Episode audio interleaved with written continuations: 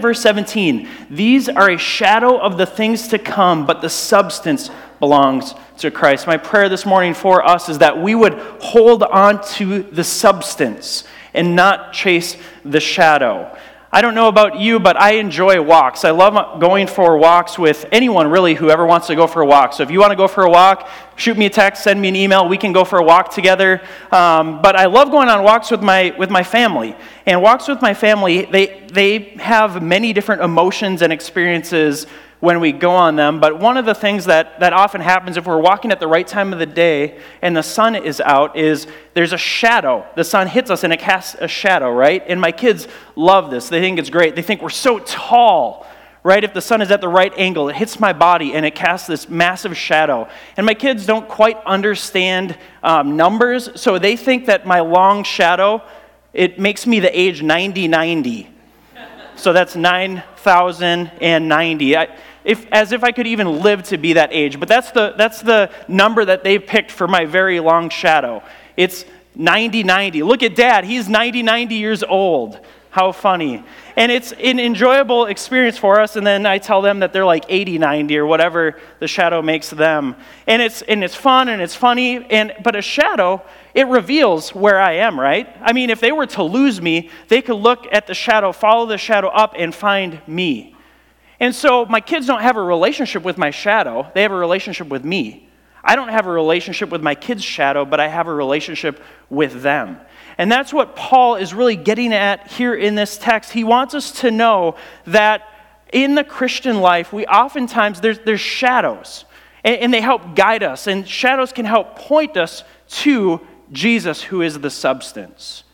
That's what Paul is communicating to us. He doesn't want us to get he doesn't want us to try and build a relationship with a shadow because that's foolish. Shadows come and go. Shadows have no substance, but they only point you to a substance. And so he is saying that, that man made religion, that religious philosophy, religious tradition, and just religion in and of itself, it's like a shadow that points us to Christ, the substance. Last week, as we studied through Colossians, we looked at 6 through verses 6 through 15. And Paul warned us not to be led astray or not to be held captive by human philosophy and tradition. He's saying that those things can be shadows. They can, they can point you to truth, but they are not in and of themselves truth. Philosophy and tradition can point you to the truth, but they're not the truth. And so this week, as we continue on in verses 13 through 23, we see Paul warning us of something similar, but a little bit different, and that is religion religion and self made religion or religious tradition can be a shadow that helps point us to the truth. But if we get, if we get lost in the shadow, we lose the substance. Essentially, what Paul is saying is that Jesus plus, he's saying that we in the church and the church in Colossia 2,000 years ago, he's warning them, he's saying, you tend to add something to Jesus. So Jesus is the substance. Jesus is the one that we worship. We sang it this morning Christ alone. In Christ alone, my hope is found. Christ alone, cornerstone. We sing that, but we very often and quickly abandon that and we begin to add things to Jesus. So, if you've been around the church for any period of time, um, oftentimes what, what you'll find, and you'll experience this if you're new to the church, you're, you are going to be hurt at some point by somebody adding something to Jesus and putting it on you, and it'll create a burden. Last week, again, Paul said it's philosophy and tradition. This week, look at verse 23. He says that these, and we're going to unpack what these are that he's talking about, but he says, These indeed have an appearance of wisdom in promoting what? A little bit of interaction in promoting what? Self made religion and asceticism and severity to the body, but they are of no value in stopping the indulgence of the flesh. So if you hang around Christians, and if you're a human being, you realize pretty quickly that you have a propensity to sin. Do we not? We have a propensity to sin. We, we lie, we cheat, we steal, we deceive, we use other people for our ends, we're manipulative. Uh, on our best day, we're those things. And so we have a propensity towards sin. And so as you join the church, as you spend time around church people, what we tend to do is, is build self made religion around ourselves to try and keep us from sinning, to try and stop us from sinning. Last week, as Paul talked about, it could be philosophy, it could be tradition, or this week, self made religion. We try to add things to Jesus. Jesus plus an accountability group. Jesus plus this, Jesus plus that. When we pile things on and we, we think that we can safeguard ourselves so that we would become um, more holy, that we would sin less, and we would become more like Jesus. And what does Paul say? He says these have an appearance of wisdom. And some of them may have wisdom underneath, and, and we'll get into some nitty gritty here and talk about this. But he's saying that, that religious practice, self made religion, has an appearance of wisdom. Does it not? I mean, I know we've all wrestled with this. We, we hear how different people do different devotional studies or different accountabilities that they're in, and we think, that seems wise. If only I did that, maybe I would sin less. And then we try what someone else did, and we find ourselves not sinning less. It has an appearance of wisdom, but they are of no value in stopping the indulgence of the flesh. So Jesus plus something really equals nothing for our salvation. Jesus plus rules, Jesus plus experience, Jesus plus whatever it is equals nothing. And here's what Paul's getting at here. He's given us three things. Number one, Jesus plus religious observance.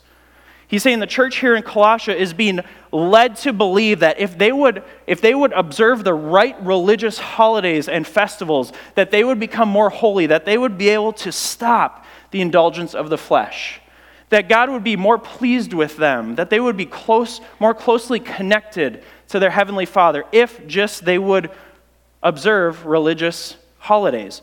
Look at this, verse 16. Paul says, Let no one pass judgment on you in question of food and drink, or with regard to festivals or new moons or Sabbath these are a shadow of the things to come, but the substance belongs to Christ. What Paul is saying there is this is directly tied to Judaism, the Old Testament worship of Yahweh, and the law and the systems that God gave in the Old Testament. He's saying those are shadows that point you to Christ, the substance. Now, Christ, the Messiah, is here. So, the Old Testament laws, the Old Testament festivals, he says specifically festivals or new moons or Sabbath, these are Old Testament festivals, Old Testament observance, or observance, religious observance that people in the church were some were following them and that's okay. He doesn't condemn the practice. He doesn't say you have to stop doing all of your religious observance. But he's saying don't let anyone judge you for not doing them the way that they think you are supposed to do. Self-made religion. So God had handed down the law. He had handed down Old Testament festivals and the Sabbath. He had handed down some rules. And, but what Paul is saying is that they have taken those now, and Christ, the substance, has come. All of the Old Testament law pointed us to Jesus, and now they're looking around Jesus, back at the law, and saying, let's keep doing these things. And Paul is saying these things were in place for you to know that when the Messiah, Jesus the Christ, came, he would be your Savior. And we do this in the church as well, don't we? We, we think that only we would become more spiritual, more holy, if we could just do the right religious observances. Maybe some of you have felt judged because you participate in Halloween celebrations. And maybe you've grown up in churches or you've known Christian people who said, well, you can't be a good Christian and celebrate Halloween. Or I've heard people say that you can't decorate Christmas trees. Actually, I have a friend who pastors a church, and there's a family in that church that doesn't go to their church for the month of December because they put a Christmas tree up in the sanctuary. Religious observance. We tend to do this as human beings, don't we? We, we tend to judge one another based off of what we feel convicted about, and we tend to add to Jesus certain religious observances. Again, there might be wisdom in religious observance. I'm not saying that nothing matters and we don't think critically about what we do and we don't do. But what Paul seems to be getting at here is that we can't add religious observance to Jesus as a formula for holiness. He's saying, in fact, often what it will do is it will lead you astray. It'll have the appearance of wisdom, and we'll start judging one another, and we'll say, so and so is not as holy as I am because they observe this holiday. Or so and so works on Sunday. They're not very spiritual. I, I take Sundays off. Well, actually, I don't take Sundays off. I can't take Sundays off. So let's throw that one out, please, the whole Sabbath concept. But we need to think deeper. What is God getting at? Jesus is the one who said Sabbath was created for the man, not man for the Sabbath. He creates a day of rest to bless us, not as a religious observance activity that would create, that would, for, that would make us holier, because it doesn't. And so Paul is warning about that. Be careful of adding religious observance to Jesus. The next one Jesus plus religious abstinence. And here he gets into this. In verse 16, he gets into it. Let no one pass judgment on you in questions of food and drink. So there were people saying that if food was sacrificed to idols, we need to abstain from it because that's an Old Testament law. And so there's judgment going on in the church because people have different convictions about eating food sacrificed to idols and different convictions about what they can and can't drink. And he's saying, don't judge one another. Let no one judge you based off of religious abstinence. And he goes on, verse 18, let no one disqualify you, insisting on asceticism. Asceticism is believing that matter is bad and spirit is good. And so there's kind of this false humility where they would shun possessions. It, because, because matter can lead us to sin, right? We can, we can make an idol out of things. And so people in the church were trying to be very holy by saying, if we can make an idol out of created things, let's not have any created things. Let's sell our house. Let's sell our boat. Let's sell our TV. Let's sell our, all of our clothes except for one pair. And let's live kind of this poverty gospel mindset. And, and that'll create us, in us, a more, a, a more holy posture and approach to God. And, and Paul is warning them be careful of religious observance. He's not saying don't do it of religious abstinence. And we need to expand our mind to the word abstinence that it's just from premarital sex. Okay, abstinence from anything. Abstinence from food, abstinence from drink. I mean, we, we divide into camps over we can drink alcohol, we can't drink alcohol, we can watch movies, we can't watch movies, we can watch G rated movies, we can't watch PG 13 rated movies, we can watch Christian movies. Actually, I don't hear anyone promoting that because usually they're terrible. Um, but we can, we can fight over these things, can we not? And, and, Paul is warning us don't get caught up in this. This will lead you astray. Jesus plus your personal convictions of religious abstinence does not create holiness. It might help in holiness in you as an individual, but you can't slap this down on the church, on your brothers and sisters, and say, this is what you have to abstain from if you want to grow in your walk with Jesus Christ. Paul is warning the, the church in Colossia, and by extension, us, of this. And now the, the third one Jesus plus religious experience. He gets into this again in verse 18. He says, Let no one disqualify you, insisting on asceticism, the worship of angels. There's some experience here. You can see angels. You can, you can, you understand what the angels do. There's this, this mystical kind of experience happening, going on in detail about visions, puffed up without reason by his sensuous mind. So, what Paul is saying here is this religious experience. You don't have to add religious or spiritual experience to Jesus in order to become holy and to overcome your sin and to receive God's, God's affirmation. This can happen in the church as well, doesn't it? I mean, you think about emotionalism, and look, I, I love what Paul's saying here. He's saying people in the church are saying, I had a vision. God gave me this vision. And so other people naturally feel like they need to follow this person because there's some kind of authority because God spoke directly to them because God gave them a vision. And so really what you're doing is you're you're keeping people captive as Paul warns about in verse 8. He says, "See to it that no one takes you captive by philosophy and empty deceit, according to human tradition, also according to self-made religion." I could tell you that God gave me a vision and here's what it was, and then that can hold you captive to my vision, and really it may just be me. And I could be using God. He says, puffed up without reason. Spiritual religious experience can puff us up. It can make us feel more holy than others who haven't had certain religious or spiritual experience. And so we can hold it over them. And really, what it's doing is inflating our, our sense of pride. And he says, without reason, by a sensuous mind. So that was happening here in the church 2,000 years ago. It's still happening today, is it not? I mean, people have certain worship experiences, and, and praise God that He meets all of us in different places. Some of us are wired more emotionally, some of us more intellectually. Some people connect with God in one environment better than another environment.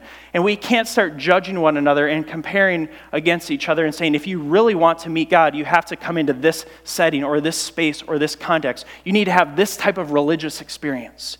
You need to worship with this type of music or that type of music, or you need to have a vision, or you need to get this vision, or you need to pray and ask that God would reveal to you something that He would give you an experience that would help you to know that you know that you know that you know.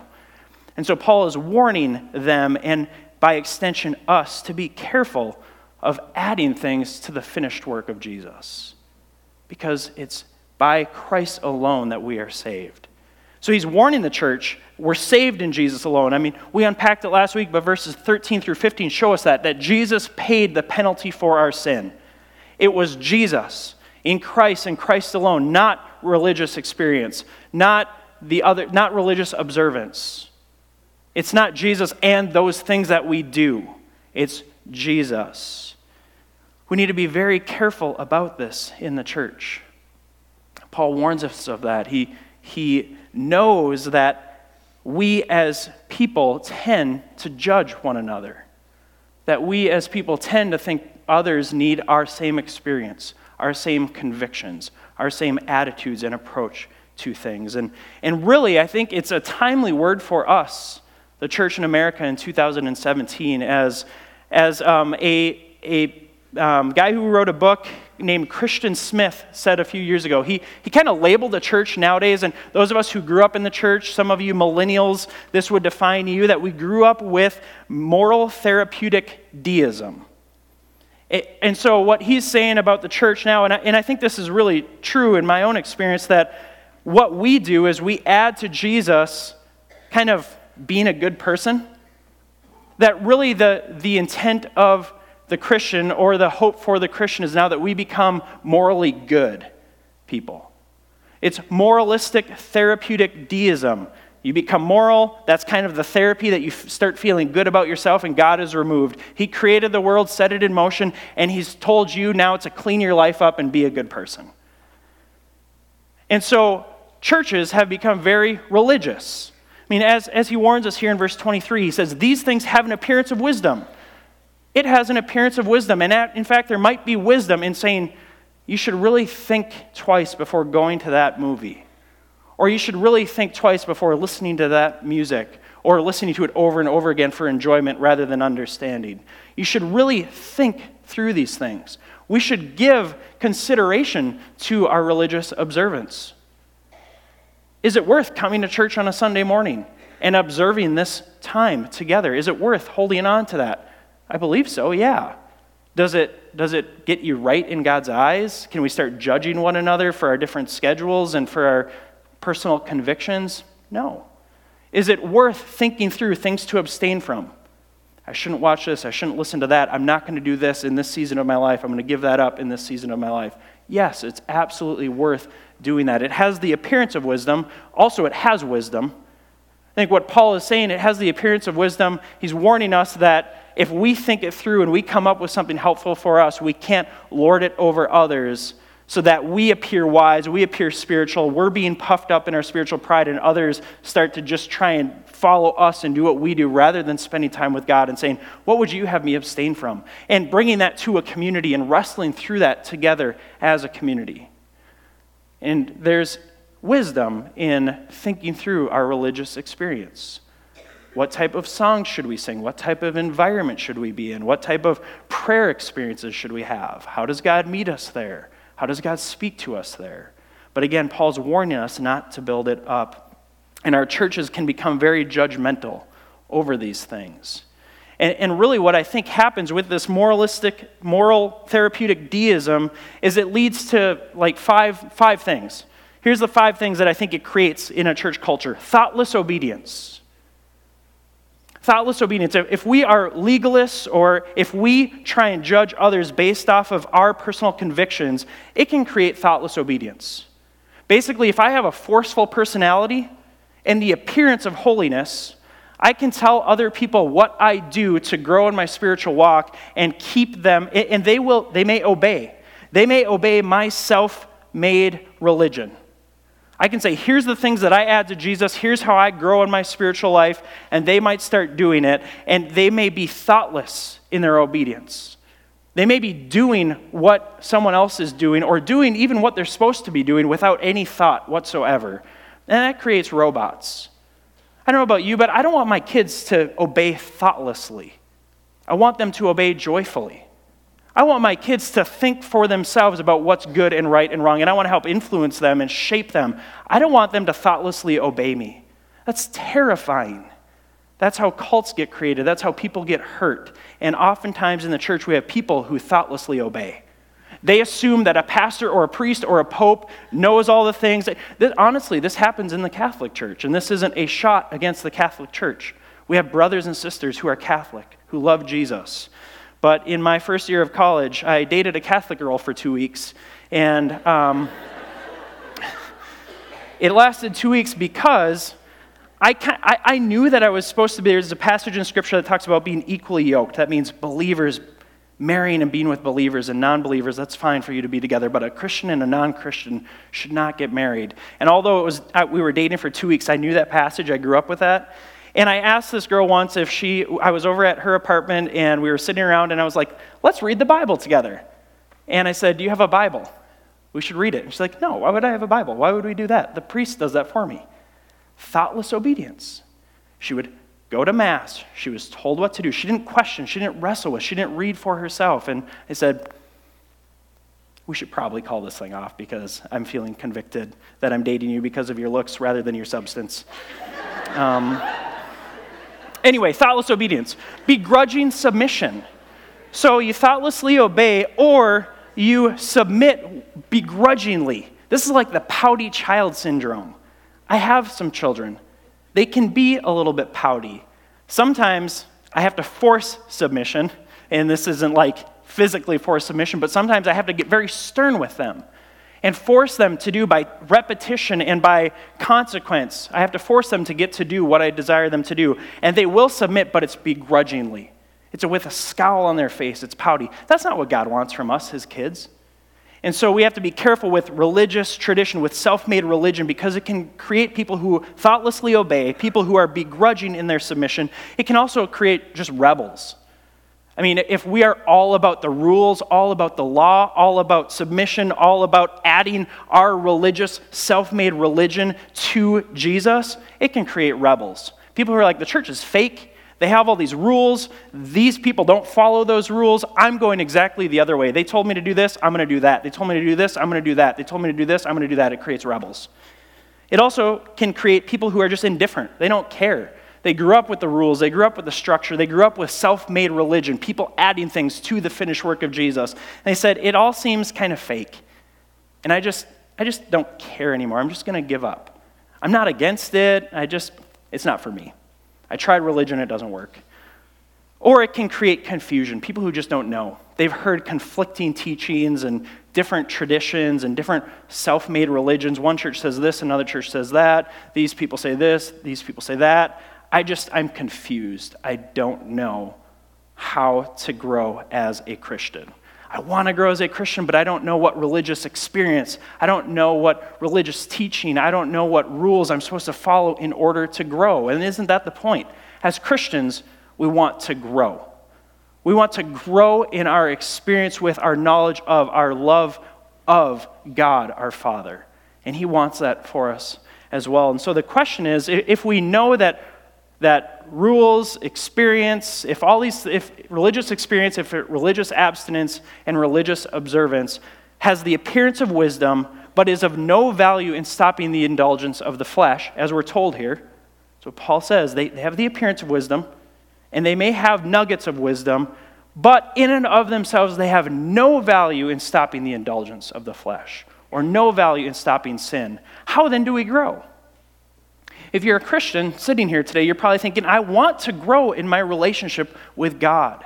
I want to grow in my obedience, and I want it to be a joyful obedience. I don't want it to be begrudging obedience or thoughtless obedience. I want to grow. And if you're a non Christian sitting here today, I, am praying and hoping that you would see the glorious life that Jesus has for you, that you would submit to him and follow him, as verse 6 says, that you would receive him as Lord and walk in him. So that's first step. If you haven't received him, receive him. He has an abundant life for you. And then after you receive him, you'll start to ask, what does it mean for me to grow as a Christian? How do I grow spiritually? Jesus said, Go and make disciples of all nations, baptizing them in the name of the Father, the Son, and the Holy Spirit, teaching them to obey all that I have commanded. So obedience is important. But if it doesn't work through self made religion, how do we do it? The text has an answer for us.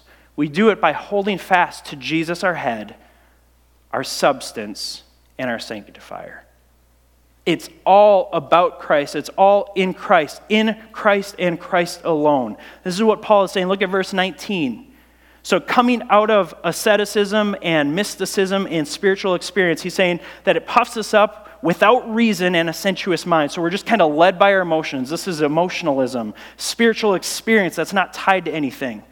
He says, You're following a sensuous mind. You want experiences that feel spiritual but may not be rooted. And then, verse 19, he says that the opposite. What you are doing, what you are failing to do, is that you're not holding fast to the head. Jesus, the head, in Colossians chapter 1, verse 18. Paul has already told us and written, and he, Jesus, is the head of the body, the church. He is our head. He holds us together. He tells us how and where and when to move. Romans chapter 12, verse 2 says, Be transformed by the renewing of your mind. Jesus is the head. Our spiritual transformation, our spiritual growth starts with thinking about who God is and what is right and true and lovely and honorable. It doesn't start with our experiences, it doesn't start with our observances. It doesn't start with whatever the third thing that I said was earlier. It, it, is, it is Jesus the head we hold fast to him. It's Jesus plus, and we may put some things in there that help aid in our salvation, and they don't aid in our salvation. Nothing does. Jesus plus nothing equals everything for salvation. And Jesus plus some, some, some stuff may help in sanctification. That means growing more and more like Jesus. But they are a byproduct of Jesus the head, telling us what to do through prayer, through His Word in community, saying, God, what would help me grow? I want to grow as a Christian. I want to be connected to Jesus. I want the abundant life that God has for me to be lived out in my attitudes, in my actions, in my thoughts. How do I do this? Don't jump in accountability group. First, go to Jesus, open His Word, say, Okay, Jesus, my head, help me think. Help me think soundly, not sensuously, but soundly what would you have me do? Bring it to community, bring it to people and say, I want to grow in my experience, in my observance, in my I, I want to grow spiritually. Help me think this through. What would Jesus, our head, have us do? And Paul goes on to say that so we hold fast to the head, from whom the whole body, nourished and knit together through its joints and ligaments, grows with the growth that is from God. It's a growth from God, not a growth from religion is a growth from Him leading us, our head, telling us where to look, telling us how to move, not other people, not religious rules, not self made religion, but Jesus. So the head helps us to grow. We want to be transformed by the renewing of our mind. Next one's our substance. As verse 16 and 17 said, or again, Paul's not condemning the Old Testament practice. He's not saying you have to stop observing the Sabbath, you have to stop observing the festivals. Um, you, you can still think critically about what you eat and what you drink. Just remember that these are a shadow. Don't build a relationship with the shadow. The shadow doesn't care about you. The shadow will and does cease to exist, but Christ, the substance, is forever. As Hebrews chapter 13, verse 17 and 18 says that He is the same yesterday, today, and forever. So Jesus is our substance. We hold fast to him as our substance. We don't cling to the rules and to the shadows and hold on to them and, and grasp onto them and say, if I don't do my devotions in the morning, I'm going to lose my salvation. No, no, no. That's a shadow. A, a morning devotional time is a shadow to help you savor the substance. You don't lose your salvation if you, if you lose the shadow. Okay? It points you to Jesus, the substance. And so we cling to him. We hold fast to our head. We hold fast to the substance. And Jesus is our sanctifier. And that's really what this entire passage is getting at. Sanctifier. To be sanctified means to be made holy, to become like Jesus. And so we believe that justification is a one time event. When you place your faith in Jesus, as verse 6 says again, when you receive Jesus as your Lord, you are justified. God the Father looks at you and he says, All of the sin that you've done is forgiven. Again, that's verse 13, 14, and 15. It's all forgiven. The record of debt that you have is forgiven. It's gone. It's canceled. Jesus nailed it to the cross. You are justified in God's sight. You don't have to read your Bible. You don't have to listen to Christian music. You don't have to say no to certain things and follow religious taboo in order for God to accept you. He's accepted you through Jesus Christ. And then he goes on to say, But how are we transformed? By holding to Jesus, the head. He sanctifies us, He works out this justification, this, this holiness. He makes us more like His Son, Jesus Christ, as we hold to Him from whom the whole body, nourished and knit. Think about substance, the word substance that we just talked about. Nourished, substance. What does substance do? It nourishes us. Years back, God convicted me on, on just how I was eating. I eat more for enjoyment than for nourishment. And I still do. It's a continual problem. I just love apple fritters more than apples. It's just the reality of life. But God convicted me that my primary intake of food should be for nourishment, not enjoyment. Doesn't mean that I can't enjoy the food that I eat and that there's not times and seasons when I can do that, but He has provided food, substance for me to be nourished.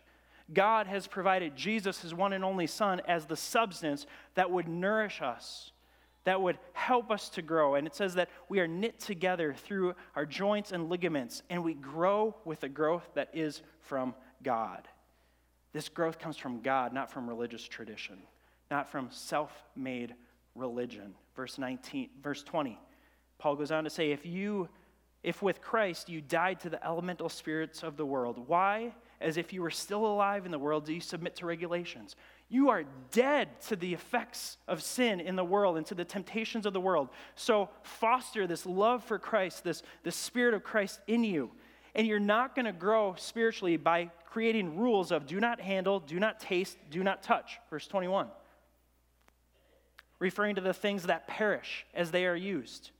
According to human precepts and teachings, these indeed have an appearance of wisdom in promoting self made religion and asceticism and severity to the body, but they are of no value in stopping the indulgence of the flesh. So to grow spiritually, it's Jesus we come to Jesus. We ask of Jesus to lead us. We, we take Jesus as our substance. We believe that all the other things are shadows. So we don't get married to the shadow. We don't camp on the shadow, but we embrace Jesus, the substance. And then we trust that He sanctifies us, that, as verse 19 says, that He actually works out His plan, that we grow spiritually with a growth that's from God, not that's from religion or handed down from man. And so this morning, as we turn to communion, I want you to think about that word substance. I mean, these elements are a shadow. They're a shadow of Christ, the substance. The, the cracker that we're going to pass, it's, I mean, it is a substance, right? But it's a, it's a shadow. As soon as you eat it and then pass it, it's gone. Here today, gone tomorrow. It's a shadow. But it points us to Jesus, the one who is forevermore. Again, as Hebrews says, He is the same yesterday, today, and forever.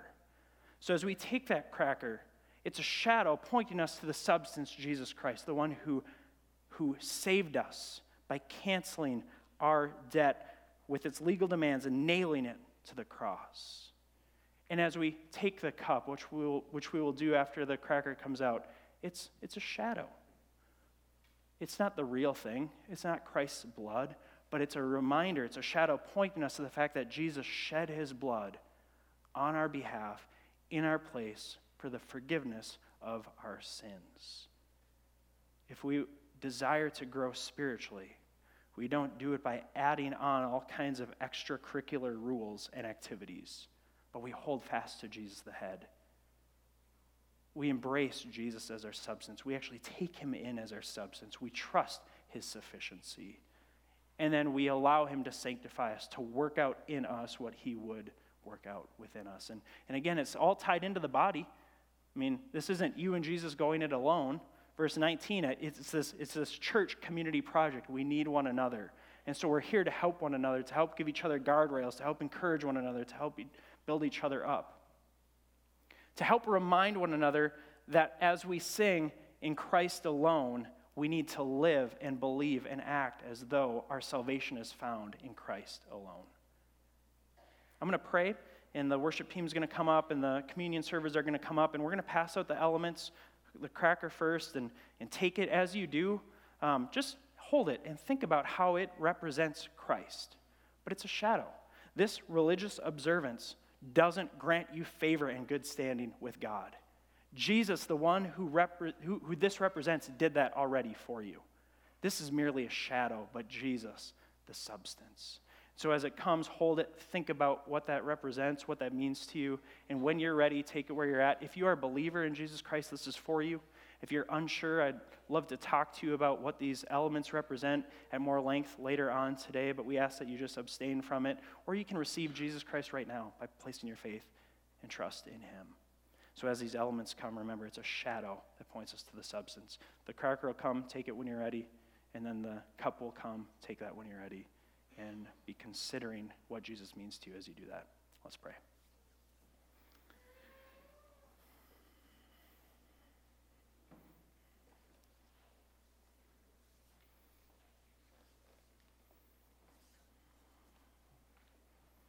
Therefore, let no one pass judgment on you in questions of food and drink, or with regard to a festival, or a new moon, or a Sabbath. These are but a shadow of the things to come, but the substance belongs to Christ. Jesus, we thank you that we have substance in you. We thank you that we are saved by you and by you alone. Lord, I, I repent for when I add things to you and when I judge others according to what I think rather than what you've commanded and you've willed and you've worked out through your word. And God, I pray that all of us here this morning would just embrace you as the substance, as the head, as the sanctifier that we would step back and, and allow the life that you lived, the perfect life, and the death that you died, the death for sin, and, and you overcame sin and death in the grave. And now, as Colossians says, that you, the hope of glory, are within us. That if we believe that Christ has been raised, we are to seek the things that are above, where Christ is seated at the right hand of God. Set your minds on things that are above, not on things that are on earth. And so, as we take this, communion, these elements, these shadows that remind us of you, the substance, I pray that you would, in fact, whisper into our ear what is true about you and about us. And I pray that these shadows would remind us of you, the one who is our substance, the one who nourishes our soul. And I pray now that this time of worship would be nourishing to us, that we would experience you living in us, the hope of glory. We pray these things in Jesus' name. Amen.